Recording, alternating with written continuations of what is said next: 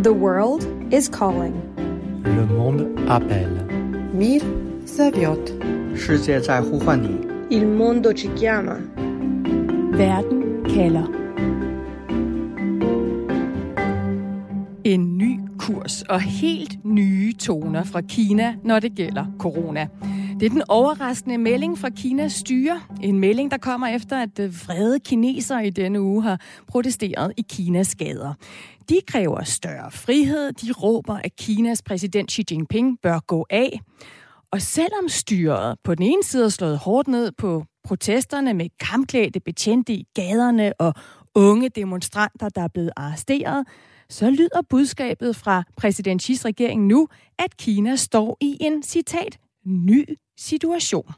Så er vi simpelthen vidne til, at Kinas magtfulde leder, Xi Jinping, bøjer sig for folkets pres. Vakler Xi efter protesterne i Kina? Det er spørgsmålet, som jeg mener kalder på et svar efter den sidste udvikling i Kina. Jeg hedder Stine Krohmann Dragsted. Du lytter til Verden kalder her på Radio 4. Og i løbet af programmet her, så kommer du både til at høre fra en af de unge kinesere, der lige nu er vældig fred på Kinas styre og bakker op om demonstranterne. Hun siger, hun håber, at de fortsætter med at gå på gaden. Og du kommer også til at høre fra en af dem, der er tæt på præsident Xi's styre. Jeg har nemlig fået et interview med Victor Gao, som er tidligere kinesisk diplomat. Han er i dag vicepræsident i en kinesisk tænketank i Beijing og har en vældig tæt relation til øh, Kommunistpartiet og støtter præsident Xi. Og så vil jeg jo selvfølgelig også altid gerne høre fra dig. Du kan være med i det her program. Send en sms ind til mig på 1424. Ser du det her som et tegn på, at præsident Xi, at Kina pludselig er et land, hvor man bøjer sig for folkets vilje? Tror du, at vi kommer til at høre helt nye toner, når det gælder covid og corona i Kina? Skriv ind til mig på 1424.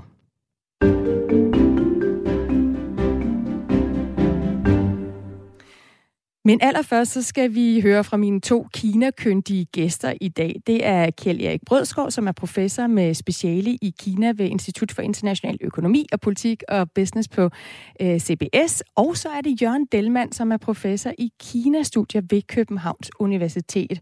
Tusind tak for at være med i Verden kalder begge to. Det var så lidt.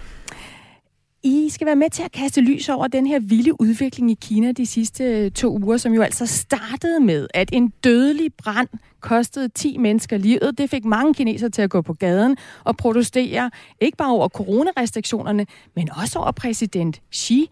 Kjell Erik, hvor overrasket var du over at se så mange unge kinesere på gaden, der råber ned med Xi?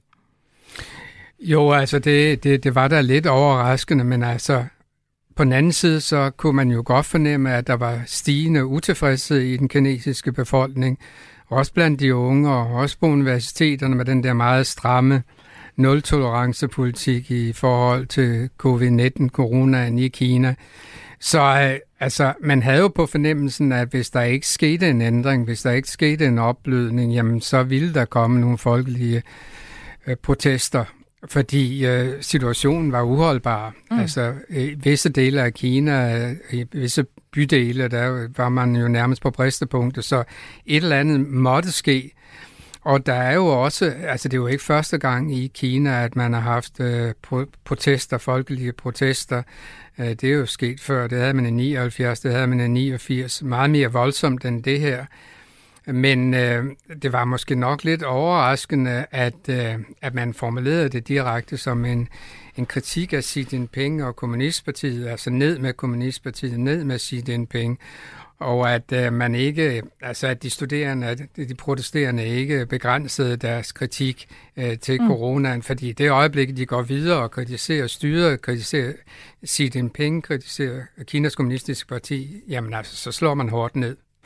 Og Jørgen Delman, det har vi jo så set, at der er blevet slået ned, men hvor hårdt synes du, at det kinesiske regime egentlig har slået ned på de her protester, sammenlignet med nogle af de tidligere protester, som Kjell Erik Brødskov nævner, som jo netop altså blev, blev hvor der blev vældig, reageret vældig hårdt. Ikke? Den himmelske fredsplads, hvor vi så militæret gå ind og lave en massakre. Ja, yes, det handler om skala, og skalaen har ikke været så stor og omfattende som, som dengang, og man har en, øh, bedre politistyrke, kan man sige. Man har en meget større politistyrke, men har et nyt politikorps, som blev etableret i 89, som skal gribe ind i de her situationer. Så den måde, man håndterer det på i den her omgang, er jo, at, at man forsøger at, at dæmpe demonstrationerne, og øh, det ser, der har været voldelige episoder, men der har også været fredelige episoder. Det er svært at give sådan en generel karakter, karakteristik af det. Og det, der så sker nu, er, at politiet vil opsøge øh, øh, enkelt, men, enkelt, enkelte mennesker, der har været med i, den her, i de her demonstrationer, og øh, prøve at finde ud af, hvor står de henne? Har de været med til at sprede budskab om? Har de været med til at organisere osv. osv.? Så videre. så vil de blive belært øh, om, at det skal de ikke gøre igen, eller de, de vil blive taget i forvaring et stykke tid. Måske er der nogen, der vil få en fængsels straf. Så, så hvis demonstrationerne ikke øh, eskalerer efter det her, det ser det ikke ud til lige nu, så tror jeg, at det bliver sådan en relativt fredelig omgang øh, øh, set fra, fra politiets side. De, de benytter de metoder, de har benyttet i mange sammenhænge over de senere år, og, og de ser ud til at fungere. Og noget af det, der kan jo afgøre, om de protester fortsætter eller ej, det er jo det her med, at vi nu så også hører om en ny kurs i Kina. Altså noget tyder på, at Kinas strenge coronakrav bliver lettet. Kinas øh, vicepremierminister var ude i går og sige, at Kina står med en, citat, ny situation. Kjell Erik, er du overrasket over, at Kinas styre reagerer så hurtigt på det her pres fra gaden? Nej, altså der var nok en, øh, en ændring øh, på vej, øh, som ikke var blevet implementeret. Altså man har jo diskuteret en, en opblødning, og der var jo mange, der ventede, at efter 20. partikongres, som blev afholdt i oktober, så ville der ske nogle ændringer. Ikke før, men, men, men bagefter. Og, øh, og, og, og de, er jo så, de er jo så kommet nu. Altså jeg vil nok mene, at øh, styret forsøger at undgå, at de ændringer, den oplydning, der er kommet nu, er et svar på protesterne. Altså det skal ikke kunne betale sig at protestere i Kina. Den, øh, altså den opfattelse ønsker man ikke fra styrets side, at de studerende og de protesterende skal have. Øh, så jeg tror, det er et led i en, en langsigtet strategi om at ændre på den øh, mislykkede coronapolitik, øh, man jo har i Kina. Altså det er jo ikke bare det, at der er nogen, der protesterer i, i, i Shanghai og i andre store byer. Det er jo også det, at økonomien er, er på vej ned. Ja. Altså at man jo ikke kan opfylde det mål, man har på 5,5 procent i år. Præcis, og Kjell Erik, undskyld, jeg afbryder dig lige, for vi skal simpelthen lige høre fra en af dem, altså de her omkostninger, du taler om. Lad os høre fra en af de kinesere, der kan tale med om øh, de både økonomiske omkostninger, du taler om der, men også de enorme menneskelige omkostninger, det har haft at bo i Kina de sidste øh, tre år. Øhm, og, og den også undertrykkelse, der er fulgt med den overvågning, som de her drakoniske coronanedlukninger i Kina, de øh, har påført kineserne. For lidt tidligere, der talte vi med en ung kinesisk kvinde, som vi kalder Jenny, om den vrede, der bobler i Kina. Vi har ændret Jennys stemme, så hun kan rejse tilbage i Kina. Hun bor i Danmark nu øh, og arbejder her midlertidigt, men hun kan, skal kunne rejse tilbage til Kina, til sin familie, til sine venner, uden at risikere problemer med myndighederne, fordi hun altså her over for Radio 4 kritiserer det kinesiske styre. I think it's very ridiculous currently The government is doing a lot of unnecessary things. Stemmen, du hører her, er en ung kineser, vi kalder Jenny, der nu bor i Danmark.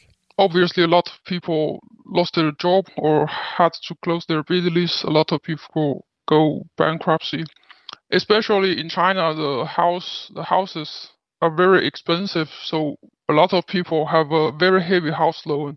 And Jenny følger protesterne i Kina tæt og fortæller, at mange mennesker har mistet deres arbejde og deres hjem på grund af Kinas nul-covid-strategi. Husene er dyre i Kina, og derfor er der også mange, der har uoverskueligt høje huslån, som de nu ikke kan betale uden en indkomst. I, I have a several friends who live in Beijing. They got uh, locked down for several rounds, and some of them really got depressed. De fleste af de venner, hun har, der bor og studerer i Beijing, er blevet deprimeret af lockdowns og har nu svært ved at finde jobs. Hun forstår frustrationen og vreden, og også frygten for restriktionerne, for hun har selv prøvet at være løst inde i Kina under coronaepidemien. I was in a quarantine in some hotel, and uh, when I after I got got to the hotel, after I got the room, I saw that uh, the staff used used the lock to lock. For nogle år siden, da hun stadig boede i Kina, oplevede hun at blive spærret inde på et hotel. What if some emergent things happen? What if there was a fire? Then people cannot get out. And uh, today it happened. Hun tænkte over, hvad der ville ske, hvis der opstod en brand på hotellet. Hvordan skulle de så komme ud? Jennys skrækscenarie blev til virkelighed i sidste uge. Mindst 10 mennesker døde under en brand i et boligkompleks i Urumqi. I, I hope there could be more people go on street for the protests, but uh, currently it's well, com- um, compared to the total population, it's not that many. Nu følger hun virkeligheden og begivenhederne i Kina fra Danmark og håber på, at flere mennesker vil gå på gaden, også selvom det vil blive slået ned på. A lot of uh, Southeastern Asian country or the Hong Kong region, they have a they have very dense population as well, and they are open. They don't have that much pro- that many problems. So I think China should be able to do the same thing. But Hun forstår ikke, hvorfor Kina ikke følger covid-strategien fra de omkringliggende lande, hvor populationen er lige så tæt. Men hun har dog et gæt. maybe they simply don't wa- want to admit that they're wrong. Jenny mener, at den kinesiske regering nok ikke har lyst til at indrømme, at de har taget fejl. Og så mener hun også, at den kinesiske regering bruger covid-strategien som en måde at kontrollere folk på. Uh, they can use corona restriction as a good excuse to to, control people, to track people. They can lo- locate everyone. I mean, they, they can locate everyone anyway, even if there's no corona. But now they can do it. They don't have to hide it now. Ja, med corona kan det kinesiske styre overvåge alle kinesere uden at skjule, at de gør det, lyder det fra kinesiske Jenny, som min kollega Nikolaj Torgård Henriksen altså har lagt stemme til.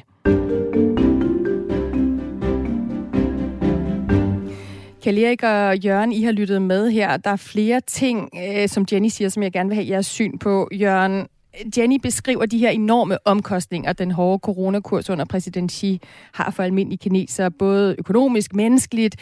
Hun er ikke optimistisk på Kinas vegne. Hvad har de sidste tre år gjort ved Kinas middelklasse, altså veluddannede unge mennesker som Jenny? Ja, middelklassen har, har på en eller anden måde oplevet, øh, at i første omgang så det ud til, at det her var en succes, den måde, man håndterede covid, covid øh, nedlukningerne på, og det så ud til, at man kunne komme igennem det uden de store øh, sundhedsmæssige omkostninger. Øh, men gradvist finder man ud af, at de her drakoniske øh, indgreb, som, som du også selv nævnte, at, at de, de jo øh, har nogle andre omkostninger. De har nogle økonomiske omkostninger, de har nogle sociale omkostninger, og, øh, og, og, og øh, samtidig er økonomien på vej ned, som kan Erik nævnte, ejendomsmarkedet, som er, er afsindig vigtigt for, for øh, folk i middelklassen, at de kan investere i, i lejligheder og, og så på sigt sælge dem med for, fortjeneste. Det er der, deres pension og deres sociale forsikring ligger, at de kan se, at det marked er på vej ned. Øh, øh, indtægterne er, er øh, stagnerende i middelklassen, og arbejdsløsheden for de unge øh, er stigende. Øh, den er voldsomt stor nu. Den ligger på omkring 20 procent i, i byerne, og det vil sige, at folk på universiteterne, som ved at gøre deres uddannelser færdige, som skal ud og have et arbejdssted, familie osv., øh, de ser ind i, i noget, der ligner et, et, et sort hul. Det bliver i hvert fald meget svært for dem at navigere her og finde en vej frem øh, på samme måde som deres forældre, som, som havde stor succes i deres karrierejagt og, mm. og øh, deres, øh, deres mulighed for at tjene flere penge overfor så de her ting griber ind i hinanden. Altså, vi har en coronaepidemi, der er blevet håndteret på en bestemt måde, som så også betyder en masse for folks liv, for økonomien. Kelly Erik, vi hører Jenny her mene, at restriktionerne ikke alene handler om covid og kinesernes sundhed. Hun siger, at covid bliver brugt som undskyldning til at undertrykke folk i Xis Kina. Hvad siger den udlykning om, hvad der foregår i Kina lige nu? Ja, altså det, det er jo en vurdering, øh, man har, at, øh, at, at der er en unødvendig undertrykkelse, der finder sted, altså blandt andet i Shanghai i, i foråret, og styret gør, hvad styret gør, for ligesom at vise, at det har de magt til. Jeg ved nu ikke rigtigt, om jeg øh, vil øh, støtte den fortolkning af det. Altså jeg tror, det, det handler om et konglomerat af, af alle mulige elementer, der indgår i det her. Altså, vi skal jo ikke glemme, at øh, starten på protesterne, øh, de, de kom jo i Zhengzhou på Foxconn-fabrikken, som laver disse, alle disse iPhones, øh, iPads og så videre, som vi lægger under juletræet. og, og arbejderne var jo spærret inde, og, og de protesterede mod den indespærring, men de protesterede også over deres lønforhold, deres arbejdsforhold. Så, så, så det hele, øh, vi er jo ligesom fortættet i, i, i den her protest. Altså økonomien, mm. arbejdsforhold, ejendomsmarkedet, som, som Jørgen siger, nedlukningen, øh, undertrykkelsen, overvågningen. Altså mange kinesere er jo også øh, utilfredse med den overvågning, der finder sted, og som nu bliver effektueret. Og, og, og lurer mig, om der ikke går en klapjagt i gang på, på de mest øh, fremstående blandt øh, øh de protesterende, fordi man har jo scannet deres ansigter, og man kan finde frem til den. Så, så det hele er jo, er jo ligesom, og det var det jo faktisk også i 89, det var også et sammensur med forskellige elementer. Altså økonomien indgik jo som et startelement, som et, et grundlag, som et udgangspunkt i 1989 med de store protester, der endte med massakren på den himmelske fredsplads. Det var jo inflation, det var jo løntilbagegang, det var de studerende, udhulingen af de studerendes SU, mm. der i meget høj grad var udgangspunktet for de demonstrationer, der så endte med at være politiske øh, demonstrationer og sultestrækker øh, på den himmelske fredsplads. Og det er jo det, der gør det så utrolig spændende nu også, at vi står med, med noget, der handler om sundhed, om folkesundhed i Kina og corona, og så er det blandet sammen med en masse politik, med økonomi, med utilfredshed med, hvilken vej øh, Kina går som samfund. Jørgen, øh, vi skal høre lige om lidt fra, fra styret, i hvert fald en, der ligesom repræsenterer øh, deres synspunkt. Jeg kunne godt lige tænke mig inden der at høre, Xi, altså præsident Xi, er jo i høj grad blevet forbundet meget tæt og har forbundet sig selv meget tæt med den her fejlslagende covid-strategi. Er det derfor, at meget af den her vrede, vi ser, også er rettet mod ham? Altså under protesterne, så så vi jo også flere demonstranter klædt ud som Peter Plus. Altså den her måde at pege fingre af deres leder på, fordi nogen siger, at Xi, han ligner Peter Plus, og det er noget, som Kinas magtfulde leder ikke kan lide. Hvor, hvor, hvor meget af det her er rettet mod Xi? Det er jo fuldstændig rigtigt, at, øh, at folk stod på, på gaderne. Nogle steder råbte ned med, med Xi eller Xi Jinping tilbage. Øh, så man kan sige, at det, det er ikke ret tit, når kineserne går på gader, gaderne og protesterer, at de retter deres fred imod regeringen i Beijing. Tværtimod så regner de normalt med at få støtte derfra imod lokale banditter, som på en eller anden måde har begået nogle overgreb over for dem. Så, så øh, her, her bliver bøtten vendt, og, øh, og det er jo noget, der skræmmer øh, myndighederne i, i Beijing.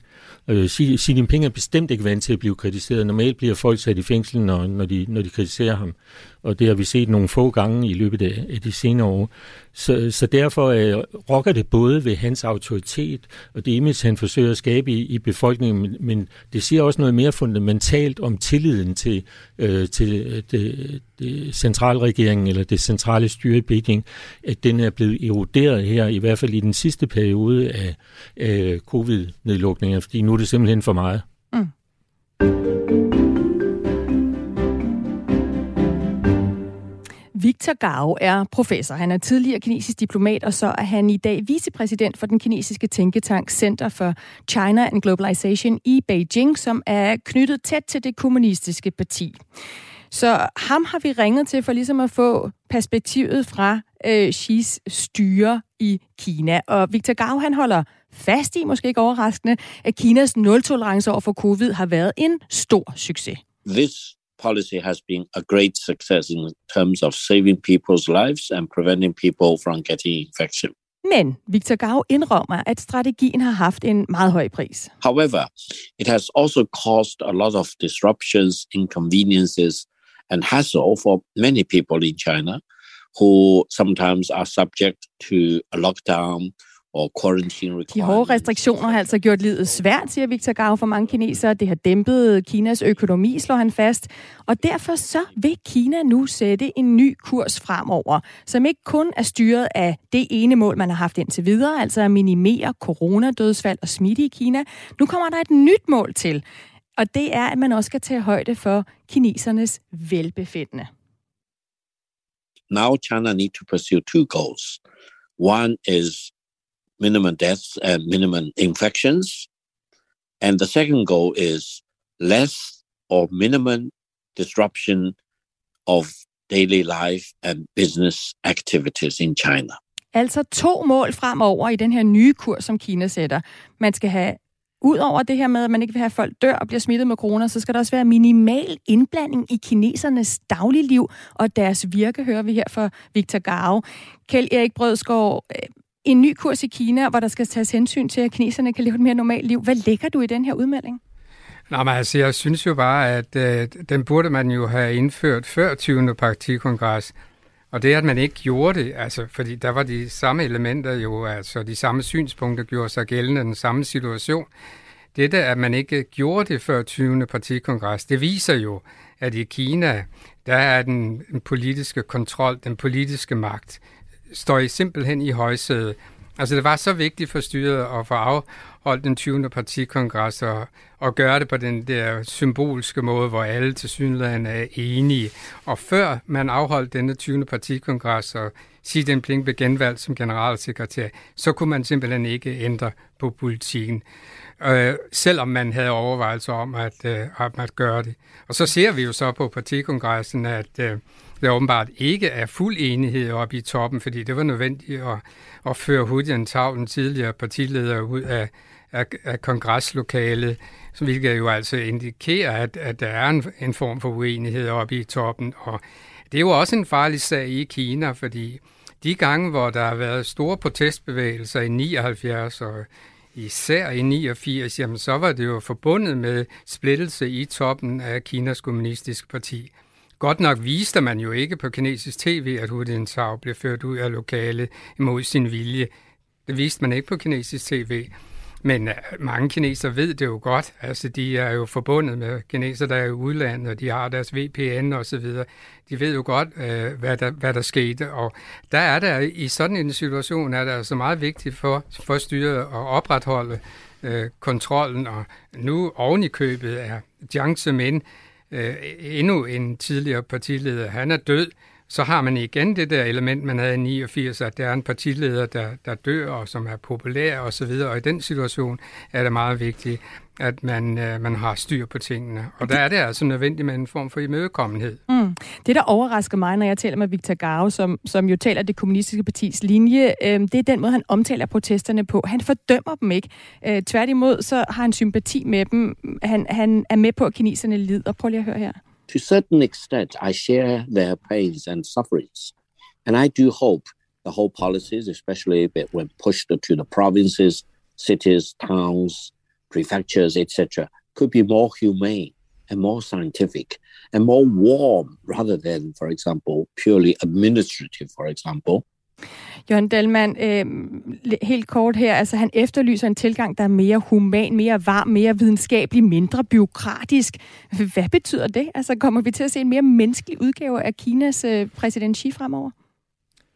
Det kan jeg ikke svare på, men, men øh, altså, jeg tror, han, han reflekterer en holdning, som er udbredt også blandt den, i den intellektuelle elite i Kina, men ikke nødvendigvis i, i partiledelsen, fordi deres svar på demonstrationerne, det var jo, at man skulle finde øh, dem, der stod bag, og, man, og de var fjender af nationen, og dem skulle man slå hårdt ned på. Så, så jeg tror, at øh, man kan håbe på, at en som Victor Gav måske har noget indflydelse, så gradvist kan politikken ændre sig og blive lidt op, men en, sådan en mere human og følsom linje over for befolkningen, øh, som et udtryk for, at Xi Jinping ændrer sin holdning til, hvordan man skal gribe sig noget an, det tror jeg ikke på. Det er en øh, smule pushy at interviewe en mand som Victor Gau, der tydeligvis er Kommunistpartiets mand, fordi han på den ene side bruger enormt lang tid på at øh, forsvare Xi og Kinas øh, håndtering af corona, som ifølge ham altså er den mest succesfulde i hele verden, fordi så relativt få kineser er døde med covid. No country can match China in the great achievements of minimizing deaths and minimizing infections. This is the real truth, nothing but the truth. Men selvom kinesiske Victor Gao altså på ingen måde indrømmer, at Kina under Xi har begået nogen fejl, så taler han altså åben om, at nu skal der ske store forandringer. In moving from one model to another model in the middle of this pandemic, there will be a period of great uncertainty and high risks. Jeg spurgte selvfølgelig også øh, Victor Gao om det, at Kina efter protesterne nu slår ind på en ny kurs, som han altså kalder en meget risikabel kurs, er et tegn på, at præsident Xi vakler, at der er tvivl om præsidentens autoritet. Is this a sign that Xi's authority is questioned? Absolutely not. I would say no country is as united as China is. Intet land står så forenet som Kina gør, mener Victor Garo altså. Han nævner som bevis, at uh, der har været enhed i Kina siden den partikongres i november, hvor Xi altså blev udnævnt uh, til at sidde en tredje periode på magten. Vi vender meget mere tilbage til, om, uh, om det er rigtigt ifølge jer to, Kjell Erik og, og Jørgen Delmand. Det gør vi uh, lige på den anden side af et kort nyhedsoverblik, vi skal have her på Radio 4.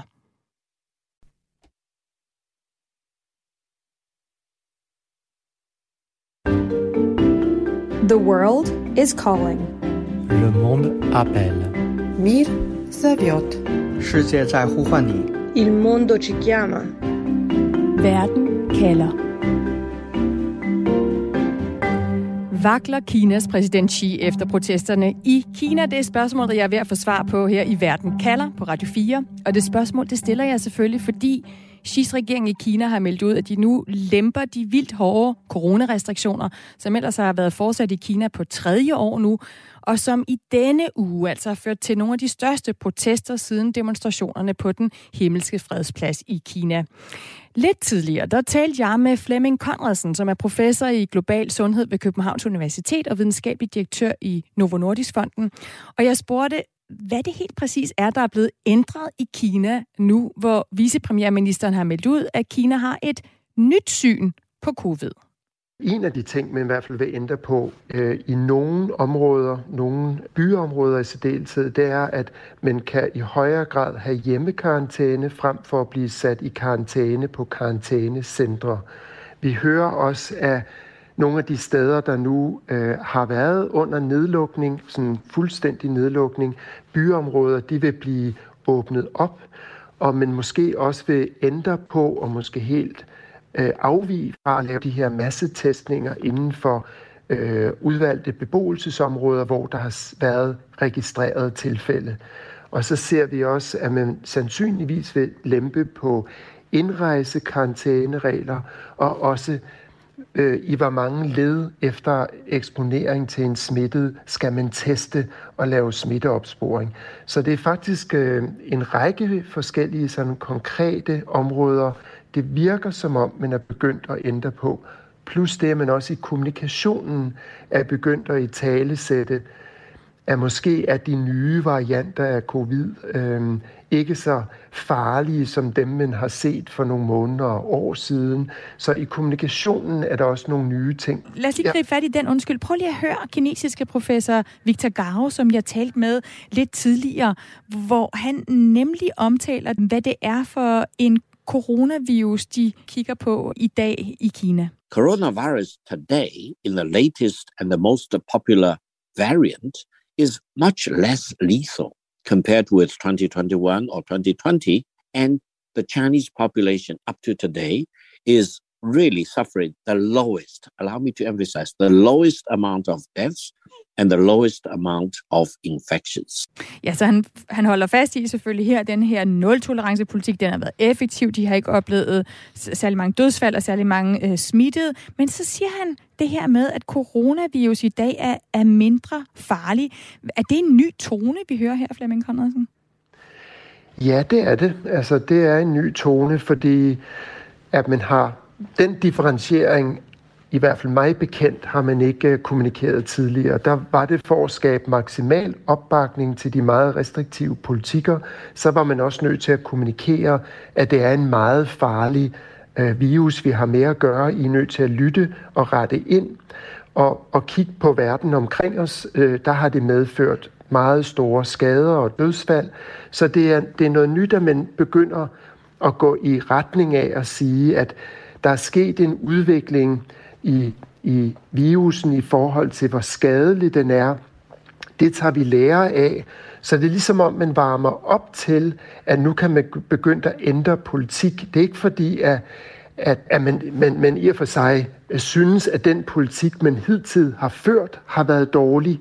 Det er bare et spørgsmål om, at nu har man fået ny viden, og man retter ind sådan for et mere videnskabeligt perspektiv, tilpasser man strategien, ny viden og nye for, forhold. Mm. Og det er interessant, du siger det, for jeg spurgte også øh, professor Gave, om det her er et opgør med øh, nul-tolerance covid-strategien i Kina, om den så ikke har været succesfuld, og det benægter han. Han mener, at det har været en, en kæmpe succes. Men han bliver ved med at tale om, at der er en ny model, en overgang, kalder han det, en transition til en ny model, hvor der altså er to mål nu i Kina. Før handlede det alene om at sikre, at kineserne ikke døde eller blev smittet. Nu handler det også om, at man skal have dagligdagen i gang, og øh, butikkerne til at kunne åbne igen, og økonomien i gang. Prøv lige at høre, hvad han forklarer, han mener bliver mest afgørende i den her nye model, som han siger, Kina er på vej til. I'm pretty sure that by promoting the Chinese vaccines up to, let's say, 90% of the population or 100% of the population,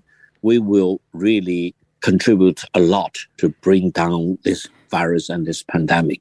Så han siger altså, at flere kinesere skal vaccineres. Han nævnte også, øh, at der er flere ældre, der skal vaccineres.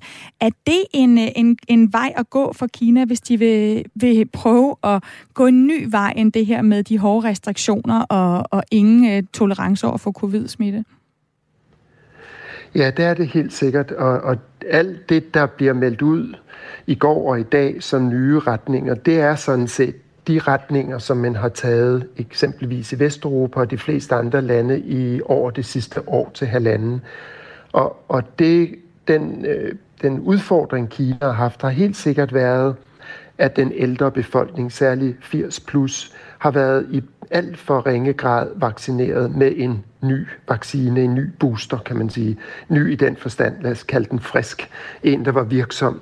Så, så det er helt sikkert, øh, man har opnået en meget høj dækning, og det er også allerede på, for nuværende tæt på 90 procent af befolkningen, der har to øh, kinesiske covid-19-vacciner modtaget, men stadigvæk er det den ældste del af befolkningen, som er mest sårbar, som desværre har fået den, den mindste dækning af vacciner. Så det er en god politik. Det er noget, der kan hjælpe dem til at komme videre ud af nul-tolerance-politikken. Men, men prøv så lige at høre, fordi samtidig så holder Victor Gao her fast i, at de kinesiske vacciner, det er dem, der skal bruges, og at de er fuldt ud effektive. It is completely not accurate to say that the Chinese vaccines are not as effective as other international versions of the vaccines. Hvad siger du til den her påstand om, at Kinas vacciner er effektive? Det, det er fuldstændig rigtigt. De yder en beskyttelse mod svær sygdom i, i vid udstrækning, så det er en god idé at benytte dem. Men den, øh, den beskyttelse er højere for mRNA-vaccinerne, og varigheden af beskyttelsen er også højere, men det gør bestemt ikke, at de kinesiske vacciner er ubrugelige eller ingen beskyttelse giver. De giver, som de andre vacciner, stort set ingen beskyttelse mod smittespredning, men de reducerer i betydelig grad risiko for svær sygdom og indlæggelse, bare ikke lige så højt et niveau, lige så vid en beskyttelse, som mRNA-vaccinerne gør, og det betyder også, at man skal sandsynligvis booste sin befolkning hyppigere for at fastholde en beskyttelse. Så, så det er noget, man fra kinesisk side nok ikke vil gå ud og, og indrømme, at de ikke er på niveau med dem, der er udviklet i Vesten, men har i gang sat i hvert fald 10 mRNA-vaccine udviklingsforløb i Kina, og det er selvfølgelig også et tegn på, at dem, man for nuværende har, skal erstattes af nogle andre, der er endnu mere effektive.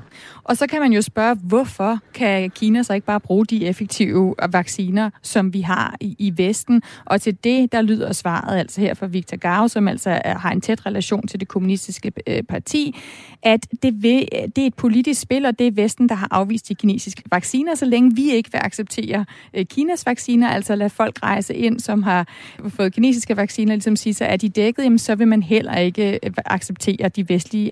Jeg tænker på, Flemming Conradsen, nu når vi hører den her nye kurs og nye tone øh, fra Kina, hvor meget tænker du så stadigvæk, at politik kan komme til at, at, spænde ben for den nye retning, som det lyder som om, at præsident øh, Xi og styret prøver at gå ned af?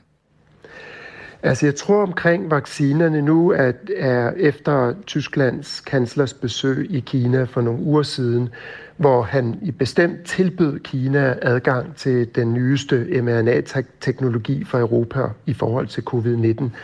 Og de er nu blevet godkendt til brug for udlændinge, der bor i Kina.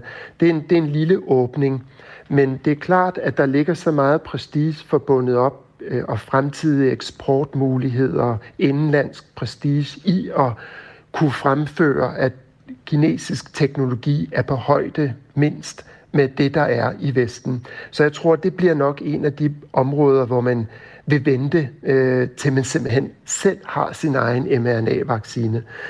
Øh, og hvor det andet område, som kan måske udfordre den her nye åbning, det er, nu mere covid-19-strategien bliver i tale sat, ikke bare som covid-19, men som en mere generel og almen protest i forhold til styret og, og styreformen og den politiske ledelse, så er der selvfølgelig en risiko for, at man, man knaller døren i igen.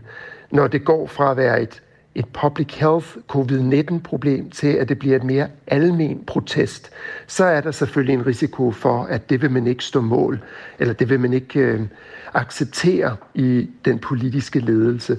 Så jeg tror, at det med vaccinerne vil man holde fast i, øh, og jeg tror, man af økonomiske, sociale, politiske hensyn vil gradvist åbne op, men hvis den protest, vi har set over de sidste uger, manifesterer sig til en mere almen protest imod systemet, så, så kan det godt være, at man trækker i håndbremsen og smækker døren i på de her lempeligere tilgange til covid-19.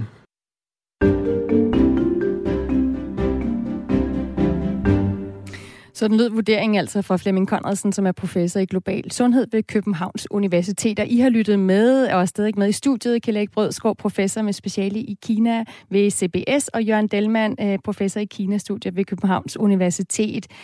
Jørgen, hvad tænker du om, om det, du hører her øh, med den sundhedsmæssige vinkel, som jo griber ind i det politiske? Altså, Flemming Conradsen siger, at det kan godt være, at døren smækker i, hvis det her pludselig bliver politisk igen. Ja, det kunne man sagtens forestille sig. Jeg kan jo ikke forholde mig til det videnskabelige i det her, men, men øh, det ser ud til, at man nu er erkendt, at vi er på en ny vej.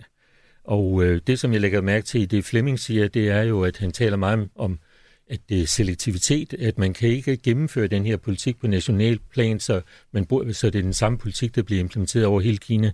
Og det vil sige, at der vil stadigvæk være problemer for, for lokalbefolkningen i nogle nogle steder, som han siger, der vil, der vil man fortsætte med hårde nedlukninger. Provinserne vil, vil blive ved med at, at prøve at beskytte sig selv og lægge regler over på dem, der rejser på tværs af grænser osv. Så, så der er nogle helt fundamentale strukturelle problemer i måden, man har grebet det ind på før, som man er nødt til at gøre noget ved nu.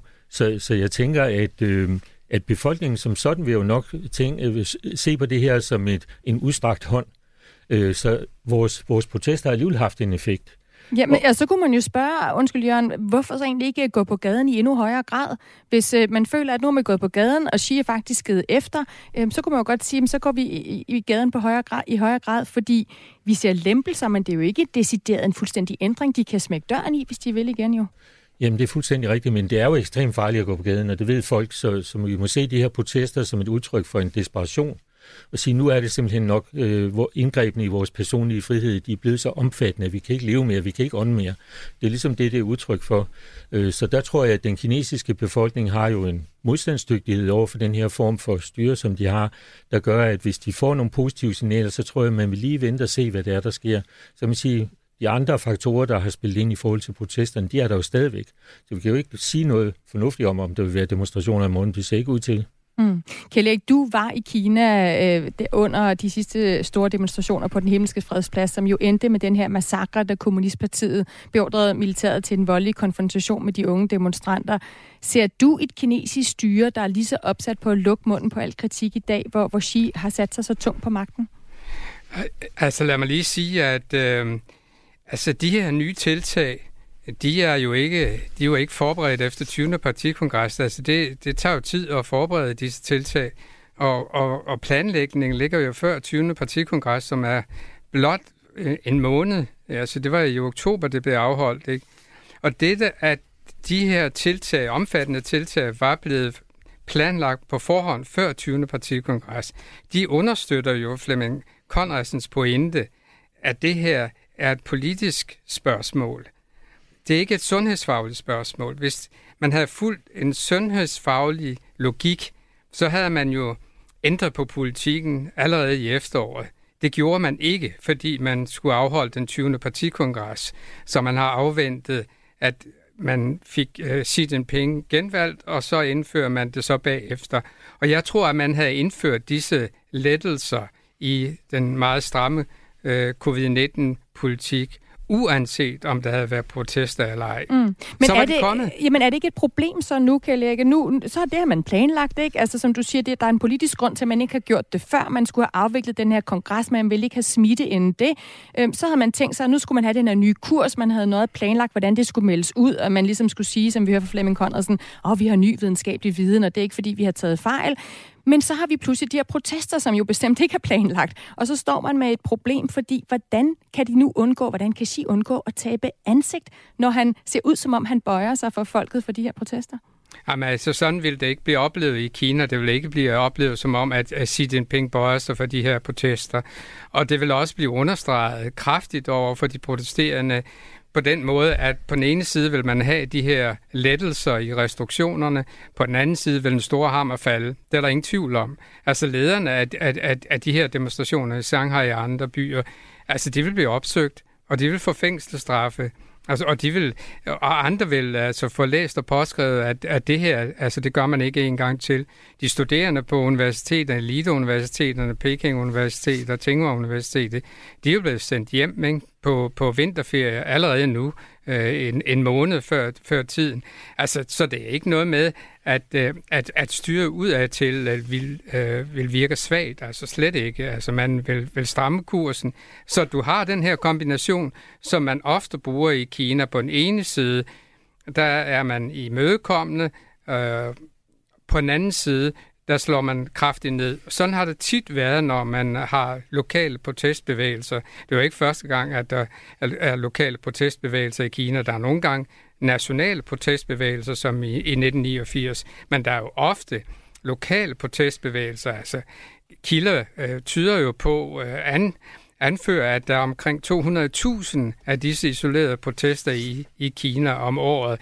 Det, myndighederne så ofte gør, det er, at de går ind, og så giver de skylden til de lokale ledere, og så øh, ændrer de øh, kursen fra centralt hold. Så Altså den der blanding på den ene side af imødekommenhed, og på den anden side kontrol, og, og det der at slå med den store hammer. Og det, det er jo den politik, man igen fører i Kina, helt tydeligt. Så det er en balancegang, som, som styret er ude i her, hvor man på den ene side lemper for de her restriktioner og laver, hvad der jo for os andre ligner en kovending, når det gælder deres coronastrategi, og på den anden side, så vil de give indtryk af, at de gav efter for demonstranterne. De bruger den store hammer over for dem. Men, men, men Jørgen, øh, en ting er protesterne, noget andet er jo, om strategien lykkedes, uden at der kommer udbredt smitte, ikke? som vi hører Flemming Conradsen tale om. Øh, mange dødsfald blandt ældre. Øh, der er et kinesisk sundhedssystem, der kan blive overvældet, hvis smitten spreder sig, fordi de ikke har immunitet, fordi de har haft den her nul-tolerance-politik, mens vi andre har, har åbnet op øh, rundt omkring.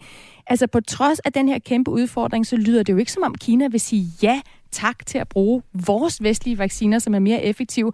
Handler det så i sidste ende om, at Xi er bange for at tabe ansigt udad til? Altså, hvor meget spiller det ind her? Det tror jeg er en meget stor faktor i det her, fordi Kina har jo ført øh, et vaccinediplomati, de kalder, har siden kaldt det et sundhedsdiplomati, som virkelig er blevet trappet op i forbindelse med covid-krisen. Og den store fortælling ud af til er, at på den ene side er vi styr på coronaen på Kinas territorium, og på den anden side, så hjælper vi de øh, andre lande, specielt de fattige lande, som ikke har adgang til de her dyre vacciner fra Vesten, som vi jo heller selv vil bruge, end at hjælpe de fattige lande med. Øh, så og det, det gør vi, fordi vi har et, et, en, en styreform, der er overlegen i forhold til demokratierne. Så siger man, se på USA, de har fumlet rundt i det, der er en million mennesker, der er døde. I Kina er der nogle få tusind, der er officielt 30.000, der er døde af, af, af corona eller med corona.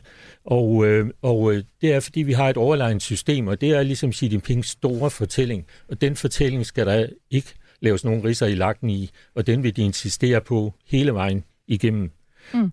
Så Kjell Erik, den skal der ikke laves nogen riser i lakken i, og du siger, der bliver slået hårdt ned. Der vil ikke være den opfattelse i Kina af, at styret står svagt. Men samtidig så nævnte du også, at ja, Xi han sidder tungt på magten, men øh, det er ikke sådan, at, øh, at der ikke øh, er en splittelse nødvendigvis øh, at spore i Kinas styre. Det er jo noget, som Victor Gao, han, han afviste ham, jeg talt med, altså som er tæt på det kommunistiske parti. Han siger, vi står så forenet som nogensinde. Er du enig i, at der ikke er nogen splittelse at spore i, i det kommunistiske parti, i Xis ledelse. Nej, og det skal han jo sige, Victor Gav. Altså, jeg synes, at det er bemærkelsesværdigt, at en person som Xi Jinping, som har så meget magt, føler det nødvendigt at smide alle potentielle rivaler ud af de ledende organer. Altså sammensætningen ved den 20. partikongres, da man sammensatte det nye politbyrå, det nye stående udvalg, som er den øverste ledelse i Kina, jamen der smed man jo alle øh, ud, som tilhører den såkaldte ungdomsfraktion. Og det er jo premierministeren Li Keqiang. Det er jo Wang Yang, som også sidder oppe i den øverste ledelse. Og det er den tidligere partileder Hu Jintao, som blev ført ud af, af, af hvad hedder det, kongreslokalet. Ikke? Og endnu en person, som var på vej til tops, Hu Chunhua, undskyld alle disse navne, han kommer ikke engang ind i politbyrået. Men hvad betyder hvorfor, det? Ja, hvorfor? Mit spørgsmål er, hvis du er så mægtig, hvorfor har du så travlt med at udrense dine politiske modstandere? Har du et svar på det? Jamen, det kunne jo måske nok øh, godt tyde på, at han ikke er så mægtig, når det kommer til stykket. Altså, han frygter øh, rivalerne, han frygter en, en potentiel omvæltning, og det, det øh, tilkendegiver, synes jeg, en usikkerhed. Det tilkendegiver en svækkelse, en potentiel svækkelse. Det tilkendegiver en mulig magtkamp i den øverste ledelse i Kinas kommunistiske parti, fordi det med at fuldstændig se bort fra en kollektiv ledelse, det er en no-go i, i Kina efter Mao. Altså man indførte alle mulige foranstaltninger for at forhindre, at en ny Mao opstod i 80'erne og 90'erne, indførte man alle disse foranstaltninger. Om dem bryder han med Xi Jinping. Altså det der med at kunne blive valgt på ny efter to gange øh, præsident blive valgt mm. tredje gang, ikke? Og det der med ingen aldersbegrænsning på udpegningen til den øverste ledelse. Han kan alle... sidde på ubestemt tid, Nå, jamen, faktisk han bryder nu. med alle de der regler, som Ja. man ellers var så stolt Ja. af at få indført af Mm. hele institutionaliseringen, og det vækker modstand i Kina, det er der ingen tvivl om.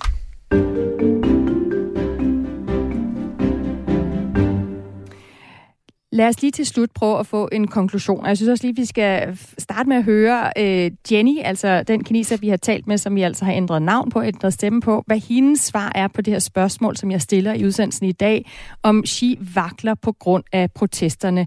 Øh, om de her protester vil føre til et mere frit Kina. Prøv at høre, hvad Jenny hun siger. Of course, I hope for that. I mean, China have uh, amazing people, very intelligent people, and uh, hardworking people. The the government was good many years ago, but not anymore. Ja, Jenny, hun håber altså, at der sker store forandringer. Hun siger, at præsident Xis nuværende regering ikke er god for Kina, men med det pres, som Xi er under, fordi coronarestriktionerne rammer den kinesiske økonomi, så tror Jenny altså, som vi også ser her, at Xi bliver nødt til at blive ved med at lempe de her restriktioner. Så lad mig også øh, høre fra jer, øh, Jørgen Delman og Kjell Erik Brødeskov. Hvis jeg nu spørger dig øh, først, Jørgen Delman, hvis du skal opsummere på det her spørgsmål i dag, altså vakler Kinas præsident Xi efter protesterne i Kina? Nej, det gør den ikke. Altså, alle er jo glade. Han er jo lige blevet valgt, og han har en, en flok øh, jassi omkring sig, som jo er dygtige. Der er ikke noget vej med det. Men som Kjell siger, der er et, oppositionen har ligesom ikke fået adgang til at sidde med i topledelsen, og det har man jo haft som en tradition tidligere. Så hvis jeg må bruge et billede, så er der sat en ny bil på, på vejen her, og øh, den bliver ved med at køre, og på et tidspunkt så går den lidt i stykker og bliver sendt på værksted. På et tidspunkt så kører den ikke mere, og så, så kommer, så kommer mekanikerne øh, eller falker og henter chaufføren og ikke bilen. Og jeg tror lidt, det er den måde, det kommer til at gå med, med Xi Jinping, at han vil gradvist komme til at fremstå som sværere og sværere, fordi han har ikke etableret et system, der kan dække af for, at han, han selv bliver ældre. Han har ikke sat en aftager i, i, ind, som, som på en eller anden måde kan gradvist overtage efter ham.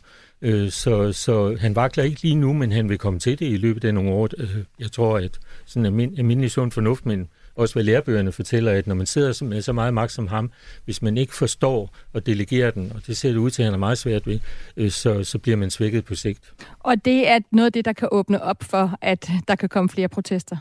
Det kunne det sagtens. Mm. Kjell Erik Brødskov, hvad siger du? Vakler Kinas præsident Xi efter protesterne i Kina? Jamen, jeg er helt enig med, med, med Jørgen. Altså, umiddelbart her og nu øh, vakler hans øh, position ikke. Altså, han har øh, uindskrænket magt nærmest øh, over Kinas øh, kommunistiske parti.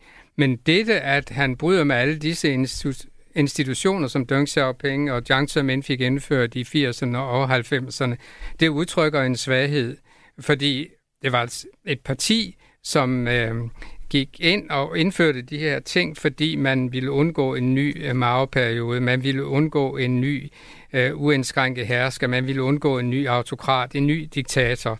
Og i det øjeblik, uh, Xi Jinping udvikler sig til en ny diktator, jamen så bryder han med, med, med, med, med partiets uh, historie faktisk, uh, nyere historie. Altså, det jeg vil ind på her, ikke, det er legitimationsgrundlag. Hvad er legitimationsgrundlag for Xi Jinping? Hvorfor skal han fortsætte i tre perioder, måske fire perioder? Er det fordi Taiwan skal tilbage til Kina? Er det fordi, han er den eneste, der kan redde den kinesiske økonomi, som jo altså skrænter for øjeblikket og piller ved legitimationsgrundlag? Er det fordi, at han er den eneste, der ligesom kan sikre magten over Kina, altså en moderne kejser? Eller, eller hvad er det? Hvad er legitimationsgrundlaget? Og det har jeg svært ved at se for Og hvad siger øjeblikket. kineserne til det? Hvad er det for et altså helt kort her til sidst, hvad er det for et legitimationsgrundlag, han giver til kineserne, som jo nu ser ud som om, de, de stopper med at gå på gaden? Jamen, legitimationsgrundlaget, det er de kæmpemæssige udfordringer, Kina står overfor. Men mange af disse udfordringer har han jo selv skabt. Mm. Han har jo selv øh, udfordret Vesten ikke med en, en ny udenrigs- og sikkerhedspolitik. Han har jo selv skabt de øh, interne kinesiske problemer med hensyn til økonomien Ja. via denne meget stramme anti-coronapolitik. Altså han har jo selv skabt alle de udfordringer, som han bruger som grundlag og som legitimation for, at han Der skal være bliver almægtig. mange flere spørgsmål, vi skal have svar på. Tusind tak for at være med, Kjeld Erik Brødskov, professor med speciale i Kina ved CBS, og Jørgen Delman, professor i Kina-studier ved Københavns Universitet. Det var så lidt. Og øh, det var, hvad vi nåede her i Verden kalder. Nu er der en omgang nyheder på Radio 4.